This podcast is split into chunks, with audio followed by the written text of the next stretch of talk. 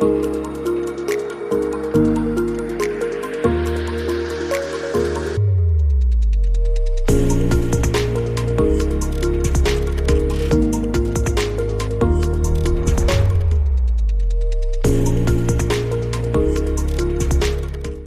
Bonjour et bienvenue pour ce nouveau numéro de Sa bouche sur les marchés et j'accueille aujourd'hui Thierry Ballanguin, fondateur et président d'ICAP, société qui s'introduit actuellement sur Euronext Growth. Bonjour Thierry.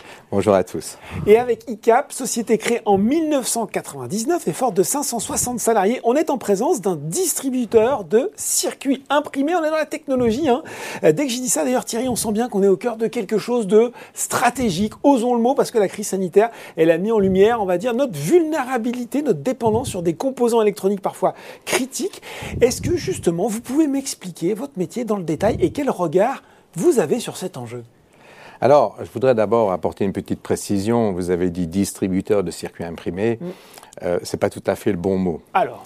Euh, Les distributeurs, en général, sont des distributeurs de composants électroniques ou de circuits intégrés mm-hmm. qui sont des produits standards. Nous, notre cas, nous sommes dans des produits spécifiques. Donc, nous sommes euh, une société qui est spécialisée dans la fourniture de produits, euh, de circuits imprimés, mhm. qui sont des produits à faire à façon selon cahier des charges, design et, données euh, de la part de nos clients. Donc c'est ça notre métier fondamental. D'accord. donc les circuits imprimés. Nous avons aussi quelques produits de diversification pour les sociétés qui sont dans le secteur de l'électronique. Donc le groupe ICAP, c'est une société qui fait le lien entre des clients dans le monde entier. Mhm et des réseaux de fournisseurs qui sont principalement basés euh, en Asie et donc en Chine. Alors justement, est-ce qu'on peut avoir euh, des applications de vos produits et aussi vos principaux clients aujourd'hui? Alors, des circuits imprimés, vous, il y en a partout. Il y en a partout autour de vous. Voilà, dans votre voiture, vous en avez peut-être 30, 50. Dans votre maison, euh, et de plus en vous en avez des centaines. Chaque fois qu'il y a un produit, il y a des circuits imprimés dedans. Donc, il faut comprendre que le circuit imprimé est spécifique à chaque produit. Euh, dans chaque produit électronique, il y a un circuit imprimé qui est différent. Ce n'est pas standardisé. Mm. Et à chaque fois, il faut commander, si on veut faire 500 produits électroniques, il faut commander 500 circuits imprimés. Euh, donc il y a beaucoup de technologies différentes, c'est un produit complexe. Et euh, comme nos industries se sont démontées au cours des 30 dernières années, au moins, si, si, ce n'est les 40 dernières, euh, eh bien, les clients qui avaient l'habitude de travailler avec des fournisseurs localement euh, ont eu besoin de support parce qu'il s'agit maintenant d'aller les acheter à l'autre bout du monde. C'est une autre culture. Euh, donc il faut vraiment les aider. Il faut une solution pas trop loin. Hein. Alors il faut, il faut pouvoir les conseiller techniquement.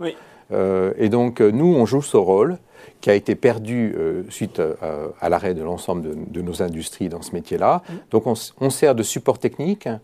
On s'occupe de leur trouver le bon fournisseur. Euh, de se battre pour qu'ils aient les, meilleurs prix. Et puis bien sûr, on s'occupe de surveiller la qualité et euh, de, faire des livraisons à temps. On a une organisation logistique très très puissante. Justement, comment évolue ce secteur aujourd'hui? On se doute qu'il est en pleine croissance. Est-ce qu'il y a beaucoup de, concurrence sur ce segment, Thierry? Alors, euh, la, fabrication, bon, les, études disent qu'il y a plus de 50% des circuits imprimés fabriqués en Chine. Bon, moi j'estime qu'il y en a un peu plus parce que il y a des, sociétés, par exemple, taïwanaises qui en réalité fabriquent en Chine. Euh, donc ce secteur, euh, il continue à faire l'objet d'investissements massifs en Chine dans des usines nouvelles ultra modernes, et c'est d'ailleurs en Chine qu'il y a aujourd'hui y a la technologie.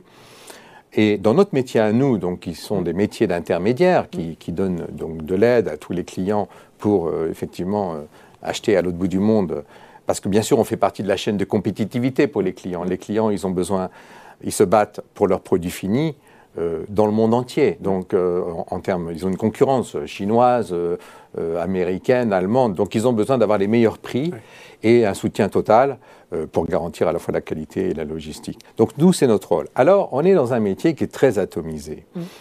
il y a beaucoup d'acteurs.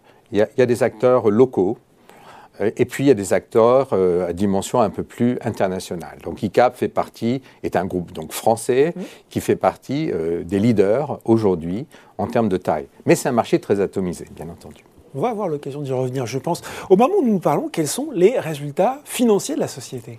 Alors, on a plutôt des bons résultats.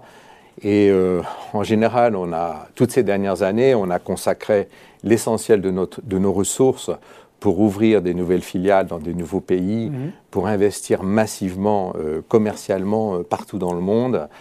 Euh, donc c'est vrai que si on réintégrait ces, ces sommes consacrées au développement et, et dans, dans nos ressources humaines, voilà, on fait des, des très bons résultats et on prévoit des très bons résultats dans les années On peut avoir quelques chiffres justement de ces résultats? Alors l'année dernière, le- les résultats, c'est à peu près 2,5% d'EBIT seulement, mais si on réintégrait euh, évidemment l'ensemble de nos investissements, ce serait beaucoup plus.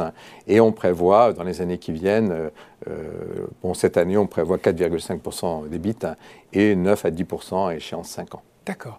Euh, alors tout ça nous amène à aujourd'hui, à ce plateau de sa bouche sur les marchés, pour parler de cette introduction, cette entrée en bourse qui se fait avec une augmentation de capital de 20 millions d'euros. Qu'est-ce qu'elle va vous euh, apporter, cette introduction et cette levée de fonds? Alors, comme je l'expliquais, euh, notre marché est très atomisé et tous les petits concurrents que nous avons, bien souvent, ils font du très bon travail localement dans leur région, mais ils n'ont pas d'organisation en Chine, ils n'ont pas de bureau en Chine. Et ils ont une puissance d'achat évidemment limitée. Donc l'idée, c'est de racheter ces petits concurrents, donc de faire de l'acquisition de clients euh, en les rachetant, et puis soudain, euh, ben, ils vont avoir le soutien de, d'un des plus grands bureaux au monde de sourcing de circuits imprimés euh, qui est en Chine. Et euh, ils vont avoir euh, des prix plus bas, une puissance achat, ils pourront vendre plus de produits. Donc c'est ça euh, qui, qui est intéressant, c'est de pouvoir racheter toutes ces petites sociétés et dans un marché qui est atomisé, qui est Oui. en train de se consolider, parce qu'ils ne peuvent plus voyager. Leur modèle, c'était de voyager pour leurs clients.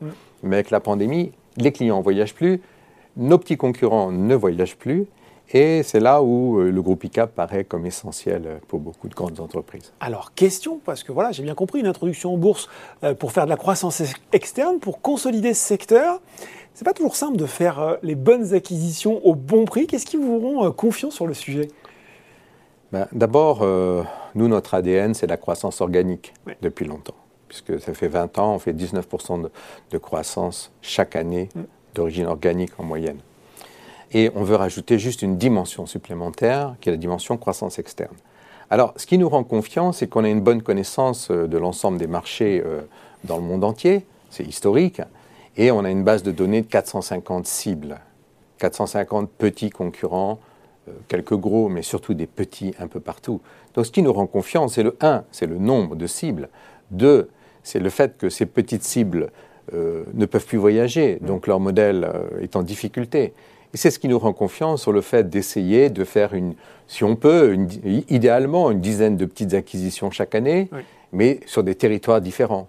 Par exemple, si un jour on en fait une au Japon, une en Roumanie, une en Argentine, une au Texas, euh, voilà, ça c'est notre rêve, c'est notre modèle, et c'est ce qu'on est en train de faire. Bon, comment cette ambition, vous l'avez déjà un petit peu évoqué Thierry, elle se décline en termes d'objectifs financiers de moyen terme?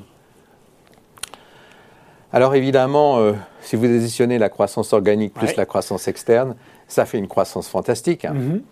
Donc je ne vais pas vous expliquer, euh, quand une entreprise qui a des taux de croissance comme ça, bon, évidemment, c'est intéressant euh, pour les marchés financiers, bien sûr, mais aussi, euh, il y a des effets chez nous de, de meilleur amortissement des coûts centraux, Les économies d'échelle, hein. Des amortissements de- de- d'investissements humains qu'on a fait Mm. dans le passé qui vont se retrouver avec la croissance, euh, effectivement, euh, être beaucoup mieux amortis, des économies d'échelle, et tout ça euh, provoque une forte augmentation de la profitabilité de l'entreprise. et donc, ces chiffres, on peut les avoir? Ça nous donne quoi ben, Horizon euh, Horizon, 2000, c'est euh, 2026. On, 2026, 2026, on vise 500 millions d'euros de chiffre d'affaires. 500 millions d'euros de chiffre Voilà. d'affaires. oui. Et euh, on vise euh, euh, un EBIT entre 9 et 10% euh, en, Donc 2000 une, en une 2026. marge opérationnelle, pour faire simple, à peu près? Oui, c'est ça. Oui, ça. hein. ça, oui, oui. Donc une marge opérationnelle compris entre...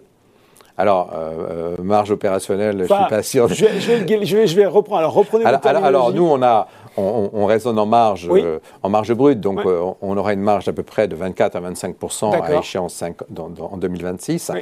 avec un EBIT de 9 à 10% euh, en bas, et donc en net, il n'y a souvent pas beaucoup d'écart forcément entre l'EBIT et le net. Et ben voilà, retenez ce nom ICAP.